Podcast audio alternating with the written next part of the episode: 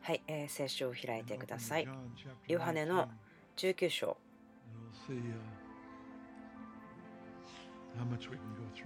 え今日はそこをどれぐらい話せるかまだ分かりませんけれども。私はヨハネの福音書をすごく気に入っています。もちろん私たちはその聖書の全ての部分に対してそういうことできると思うんですけれども自分にとってはすごく特別な本だとも思っています。例えばそのコネクションつながりというように特にここが好きというような感じもしています。ヨハネはま新約聖書に出てくるダビデのような人物だと言えると思うんです。ダビデは神様との親密さを持った人。で同時にその戦の勇士だったということ。あまりこれは普通でない組み合わせですね。そしてでもダビデというのは柔らかさ神様への心の柔らかさ情熱。ダビデはそのことでよく知られていますけれどもそしてヨハネもそうだと思うんです。神様はヨハネのことをま雷の息子たちと言いましたね。ということは、ま神様ご自身があなたを、あなたには何か問題がありますよ、その雷の息子のような人ですよというならば何か特別なことがあったと思うんですね。はっきり分かりやすいものがあると思うんです。でも最後の晩餐の時には主の隣に頭を置いて食事をしたような柔らかさがあるでしょう。私、このよみがえりの話ですね、そのストーリーの中で語られていることなんですけども、よみがえりのところがとても大好きなところがあります。それはそのヨハネの福音書から分かるところなんですけども、そのところどうやって自分たちが今朝語ることができたらいいかなと思ったんですけども、今朝私がしたいことのほとんどは聖書箇所を読むというところですね。その長い聖書箇所をずっと読み続けるのではなくて、そのいくつかの場所を選んで語っていきたいと思います。ある物語、ストーリーを皆さんにご紹介したいんですね。そしてあそこで話をし、ここで話をしというふうにしたいと思います。その主の蘇りというところになりますけども、変わったところから始めたいと思うんですね。えー、ヨハネの福音書19章ですね。19です。時々私ですね、その福音書とかヨハネとか言って聖書を開けてくださいと言って、どこ、何章何節と言わない時もありますけども、最近ちょっとそれは良くなってきたかなと思います。イエスが死なれましたね。えー、その私の霊を捧げますと言って、イエス様が30節のところで死なれましたと。31節その日はその指で温めユダヤ人たちは安息日に、その安息日は大いなる日だったので、死体を十字架の上に残しておかないようにすねを折って、それを取り除ける処置をピラトに願った。それで兵士たちが来てイエスと一緒に十字架につけられた第一の者ともう一人の者のすねを折った。しかしイエスのところに来るとイエスがすでに死んでおられるのを認めたのでそのすねを折らなかった。しかし兵士のうちの一人がイエスの脇腹を槍で突き刺した。すると直ちに血と水が出てきた。それを目撃した者が証しをしているのである。その証しは真実である。その人があなた方にも信じさせるために真実を話すということをよく知っているのである。このことが起こったのは、彼の骨は一つも砕かれないという聖書の言葉が成就するためであった。また、聖書の別のところには、彼らは自分たちが突き刺した方を見ると言われているからである。私がこのような聖書を読んだ時ですねいろいろなことを考えることあるんですけども。1つ目はその予言の言葉ということのとてもユニークさがあるという点です。それは彼らは自分たちが突き刺した方を見るというところだったり。その大きなえイントロダクションがあってからこのことをしゃべりますよその、え救い主の予言をしますよとかそういうようなところではなくてその御言葉の中に。でその当時の人々に彼らのその時に必要だった言葉が語られた。でそのフレーズが後に取り出されてそれは、え救い主メシアご自身のことが予言されているというふうに、え使われているんですね。もちろん皆さんが旧約聖書の学びすると思うんですけどもその中から主が預言者を油注ぎそのその時の時代の人たちに語りその時の人たちに語っているにもかかわらずでもフレーズ文脈言葉が究極的には救い主が来るというところに結びつけられる。そのようなことがすごく興味深いと思うんです。多くの時私たちはそのその時のインパクトではなくて最終的にあるインパクトそれを私たち受けることが多いと思うんですけども今朝私が考えてたことありますけども最初の礼拝の時間にいくつかのことをしたんです。話してきましたけどもすごく私の心に迫ってきたものというのがあるんですけどもそれは？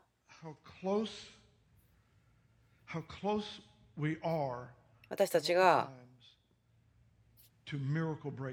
奇跡の打ち破りにどれだけ近いかということです。私が少し振り返ってみたんです。過去の何十年かだと思うんです。特に過去の何年かですけども、普通ではない、尋常ではないような奇跡を見てきました。ここやまたどこか旅行している時それはあの推測ではないんですけども可能性に私たちが寄りかかっていく時可能性の中を歩いていくというふうに言いたいんですけどもそのこれこれが起こる可能性があるとか例えば主が頭のえトラウマを癒しているとか主がこのことをしているがんであったりとかそのようなこと。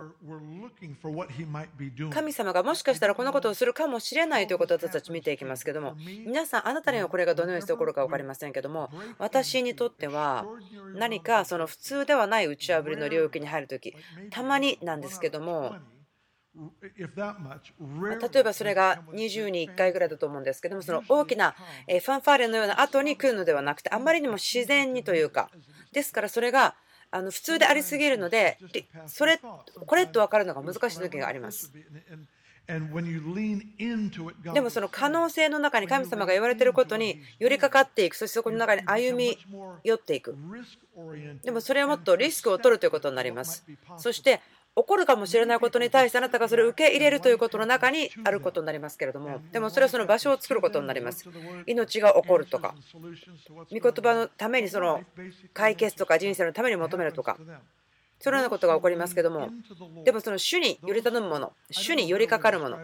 あまりよく語ることできているかどうか分かりませんけれどもそしてこれがあなたに適用できるか分かりませんけれどもその期待をすること起こるかもしれない起こるじゃない起こるかもしれないことに対して期待をして生きる。そのような場所に生きるということ。それが何かあのストレスがいっぱいあるとか焦りがあるとかそういう意味またすごく頑張ってとかではなくてそばで全くないんですけれども私が言ってるのはその可能なこと起こるかもしれないということに寄りかかるような立ち位置の中で生きるということそしてそのそのような時間があるとあんまりにも自然なので見つけることが難しいことが実現して打ち破りをする時間を持つことができるということです。イエスは言いましたよね。天の御国はあなたの手が届くところがある。あなたが手を伸ばせば掴むことができる。何か一生懸命熱心にやって祈ること。それもそれでいいんですけどもでも御国打ち破りの領域というのは届くところですよということ。でも多くの場合私たちは叫んだりいろんなことをして打ち破りをもたらそうとしますけれども。でも神様が言ってるかもしれないようなちょっとヒントをつかんでそこに寄りかかって入っていってみる。ということがあると思います。その大きな打ち破りというのがそれによって簡単に来てるような気がするんです奇跡の領域というのはそのような気がします。なぜならばあなたはしないんです。それができないんですね。神が全てをされるので、ある意味それは簡単なことです。でも私たちは寄りかかって、神様が言ってるかもしれない、神様がやっているかもしれない、その分からないけれども、そのかもしれないという領域に寄りかかり、そこに入っていくんです。イエスは十字架につけられ、そして兵士は骨を折りに来ましたけども、預言者を超えましたね。彼の骨は一つも砕かれない。この3人が十字架の上につけられていた人々がすぐ死ぬようにと思ってローマの兵士たちはいたんですね。その次の日は、えー、大いなる日だったので、ここに死体をかけておきたくなかったという理由でチェックしに来た人がいますけれども、1人目の罪人、2人目、3人目というふうにしてましたけれども、で足を折るならばその足によって体を支えて呼吸をし続けることができないのですぐ窒息して死んでしまうということですけれども。そしてこのローマ兵たちがイエスのところに来てでイエスが死んでるのを見た。私たちはそれで驚かされませんよね。ストーリー知ってますから。その人間人類の罪を全てイエスが取られた。一人の人が取られた。ですからそんなに早く死んだということを聞いても驚かないと思うんです。で、兵士は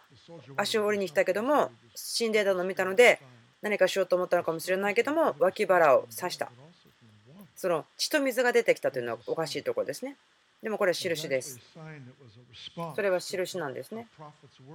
預言者の言葉に対する印です。ゼカリア、預言したんです。それは、泉が開かれる。神のために対して。そしてその泉というのは、罪と清くないことに対しての解決であると、対処である。覚えてますか？その祭司が宮に油注いだ時それは幕屋の外の場所の話のことですけどまず血を捧げるんですよね。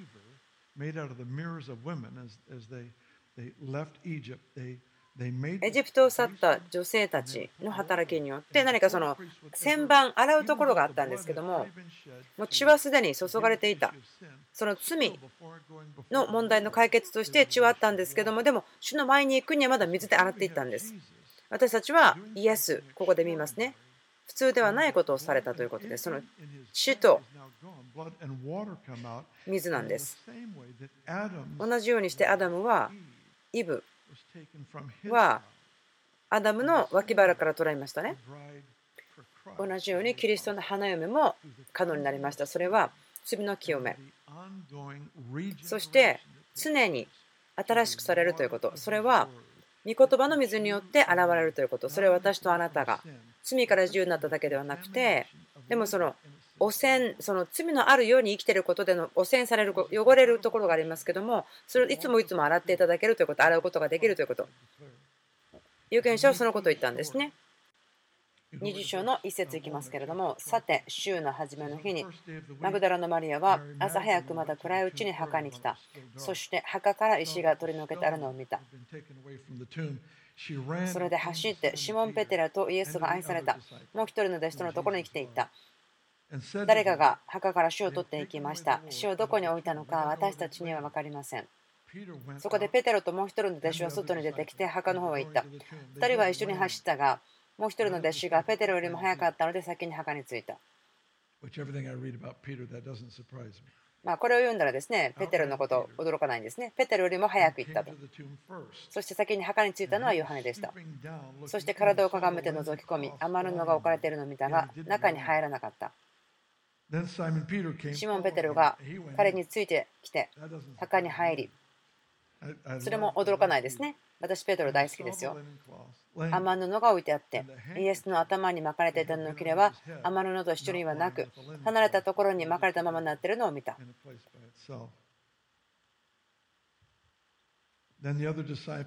その時先に墓についていたもう一人の弟子も入ってきた。そして見て信じた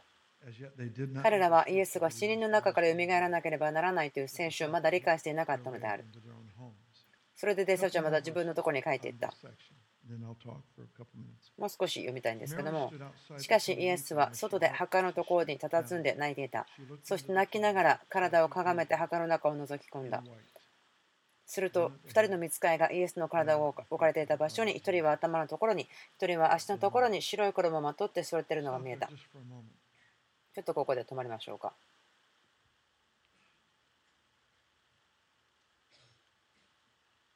Jesus, I, time doesn't permit for me to do the kind of study I would like to do this morning. まあ、今朝やりたいようなことですね。あんまりこう時間が十分ではないので、ちょっと短くすることすいません、許していただきたいんですけども、いくつかのことを考えてたんです。それは、イエスがよみがえった後に人々と話したこと、会話を全部記録して、そしてまた父によって挙げられた。40日間ですね、いろいろなところで現れまして、そして会話をしましたね、弟子たちと共に。例えば、群衆の前にも現れたとあります。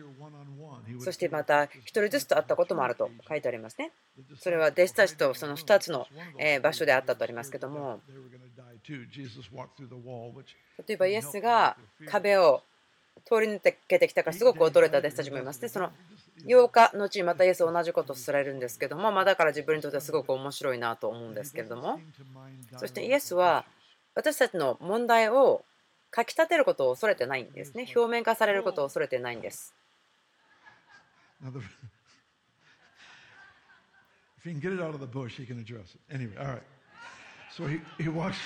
はい、イエスは部屋の中に入ってきて、ある国の方々、ヨーロッパの方たちの友達は、私の何か冗談がすいません、ついていないようですけども、でも私、本当に彼らを愛してるし、彼らも私のことを愛してくれてることを知っています。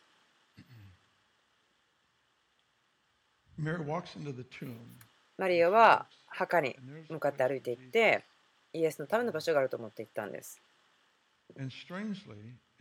奇妙なことは2人の見つかいがそこに立っている。1人は頭のところ。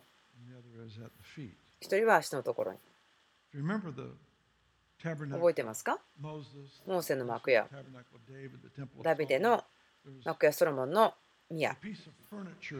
そのまあ家具というか中に入れてあったものがありますけれどもすごく重要でしたね。それは契約の箱証の箱というもの。それは箱でしたけれども箱の中というのはすごく重要なアイテムが入ってましたね。その10回が書かれた石とかまたそのマナとかその神様がいつも満たしたということの証ですね。またそのアロンの杖。枯れていたけどまた生き返ったみたいなそのようなものですけどもそれが箱の中に入っていました。そしてその上にはその真ん中の辺りにその憐れみの座というのがありましてその両方にはそしてキャラビムですね。顔を向き合っていました。マリアは空の墓に入っていってでも彼女が見たものはこの契約の箱の天のモデルが地にあったものに入ったんです。ちょっと前には神殿のカーテンが上から下まで裂けてそのことによって人が立法の関係に入るのではなくて神をそこから出したということ。なぜならば立法が成就したからということ。でマリアは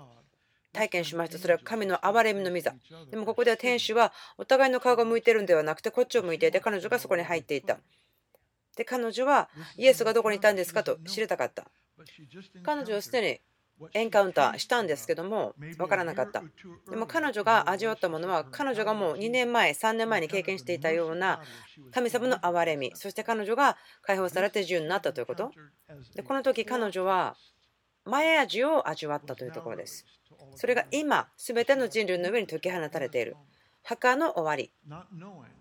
でも彼女は分からなかったんです。変化移行がどんなものか分からなかったんです。弟子たち誰一人として分からなかった。蘇りはどういう意味ですかと思っていた。このストーリーの中で私たち見つけることは、イエスは彼女に語りますね。でも、マリアはイエスのことを見ましたと思いました。14節彼女はこう言ってから後ろを振り向いた。するとイエスが立っておられるのを見た。しかし彼女にはイエスであることが分からなかった。イエスは彼女に言われた。なぜ泣いてるんですか？誰を探してるんですか？彼女はそれをその代わりにだと思っていたので、あなたがあの方を運んだのでしたらどこに置いたのか言ってください。そうすれば私が引き取ります。イエスは彼女に言われた。マリア。彼女は振り向いてヘブル語でラボに、すなわち先生とイエスに言った。イエスは彼女に言われた。私にすがりついていてはいけません。私はまだ父のところに登っていないからです。私の兄弟たちのところに行って彼らに、私はあなたの父、またあなた方の父、あな私の神、またあなた方の神のところに登ると告げなさい。このストーリーはとてもとてもまあ普通ではない感じですね。もちろん、えキリストの誕生のところを見てみたら分かると思うんですけども、すごく自分にとっては引きつけられるところです。もちろん、贖いの物語読むといつもそうなるんですけども、じゃあ、イエスが生まれた時の話に戻りましょうか。神の御子にもちろん最初に触れた人、誰でしょうか？イエスが生まれた時に最初に触れた人、それは母マリアです。その少女マリアでした。イエスに触れた最初の人。よみがえりの後に最初に触れた人は、また女性でした。彼女は多くの悪霊から解放された人、その女性でした。とても適切なんです。憐れみの御座。この方に、この人に憐れみが示されるのはとても適切なことでした。私、あるテレビのですねその歴史ものを見てるんですけども、そのイエスとペテロが水の上、船に乗っていたというところの話ですけども、私はあなたを養子にしますよとか、で、私たちどうしますか？と言ったらイエスが止まってですね、私たちは世界を変えると言ったんですね。この女性、マリア、彼女にとっては全てのことが終わったと思っていたけども、でも彼女が本当の始まり、本来の新しい始まりの中に入っていた。これは何か減っていく、減少していく大きいものの前ではなくて、ただただ大きくなっていく偉大なものの前に立ったということ。彼女はここを歩き進んでいった。この臨在に立って、で彼女は主に会うんです。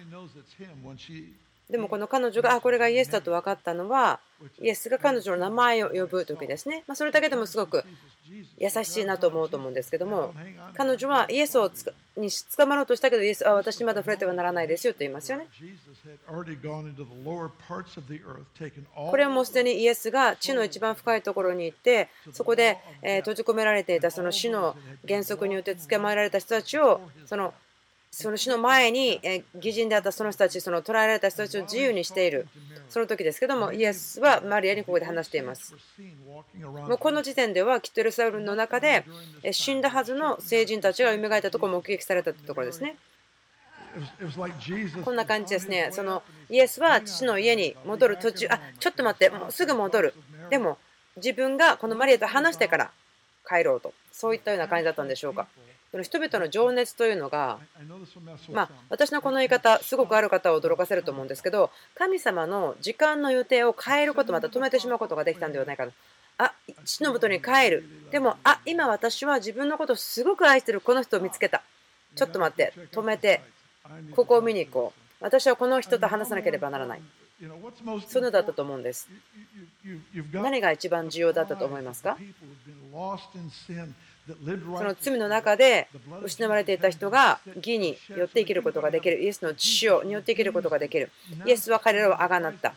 そしてその代から払われて、その囚人が自由になる。そしてイエスが天の人のもとに帰っていく。その途中でいきなり止まってと言った。あこの一人と先に話さなければならない。私、こういうところ見たら、わあ、すごいなと思うんです。何かこの物事が起こっていくタイミングとかやり方というのが全然こう工場のようであったり、またはその決して遅れることがないそのスイスの時計のようにそうではなくてもその旅でいう旅であるということ。私は彼女に会おう。私はこのマリアに会ってから天に上がろう。何かそのように思われたと。それが残りの時間ずっとに対してのその基準を作ったんではないかなと思うんです。その時に地に憐れみが解き放たれたと思うんです。神様が約束を与えてくださってそれによって人類ができることでもその人の参加として神様がしてくださることを言われると思うんですけども。今30節の方に飛びたいと思います。20章の30節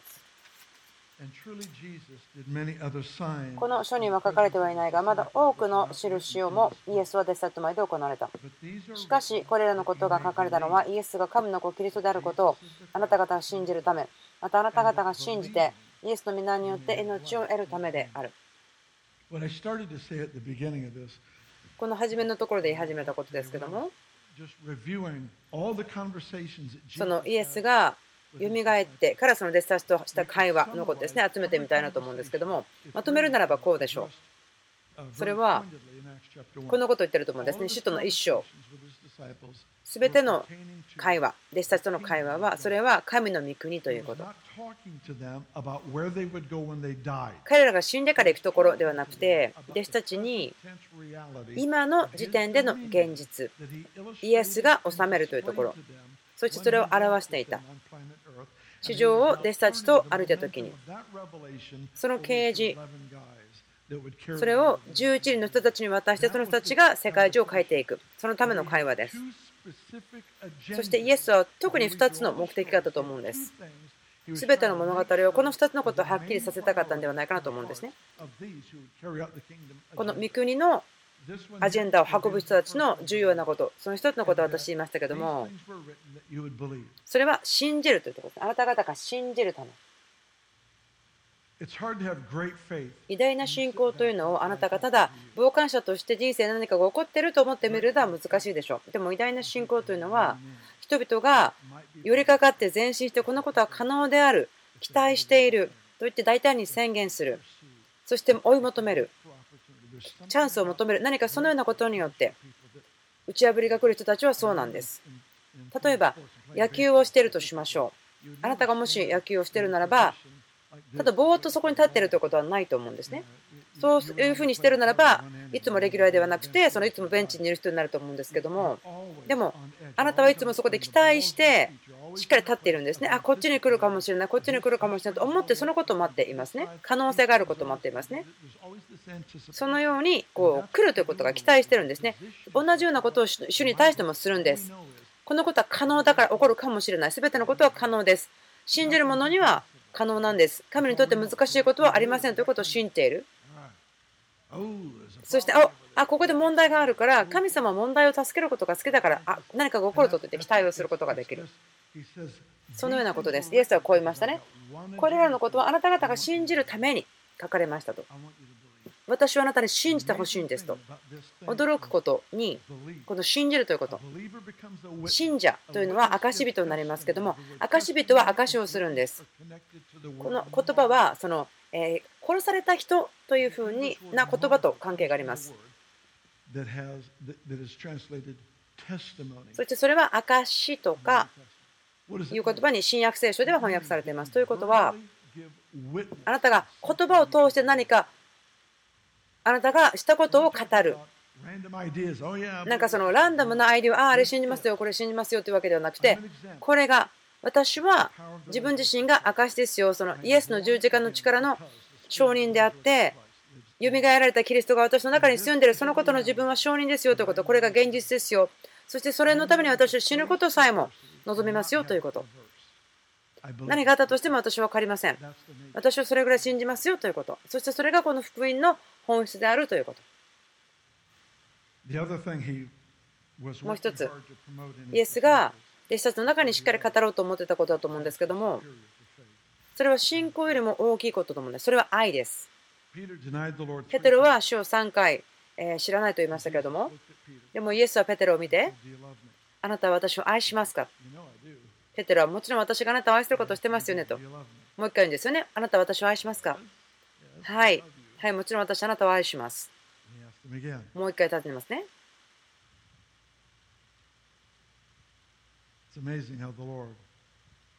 驚くべきことだと思います。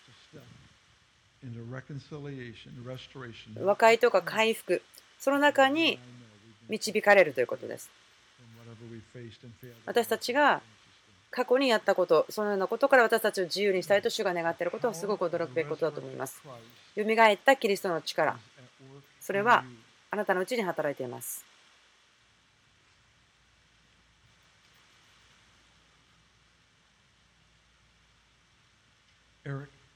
エリックさん、あベニーさん、どうぞ来てくださって、えー、少しちょっと聞いてほしいことがあるんですけども、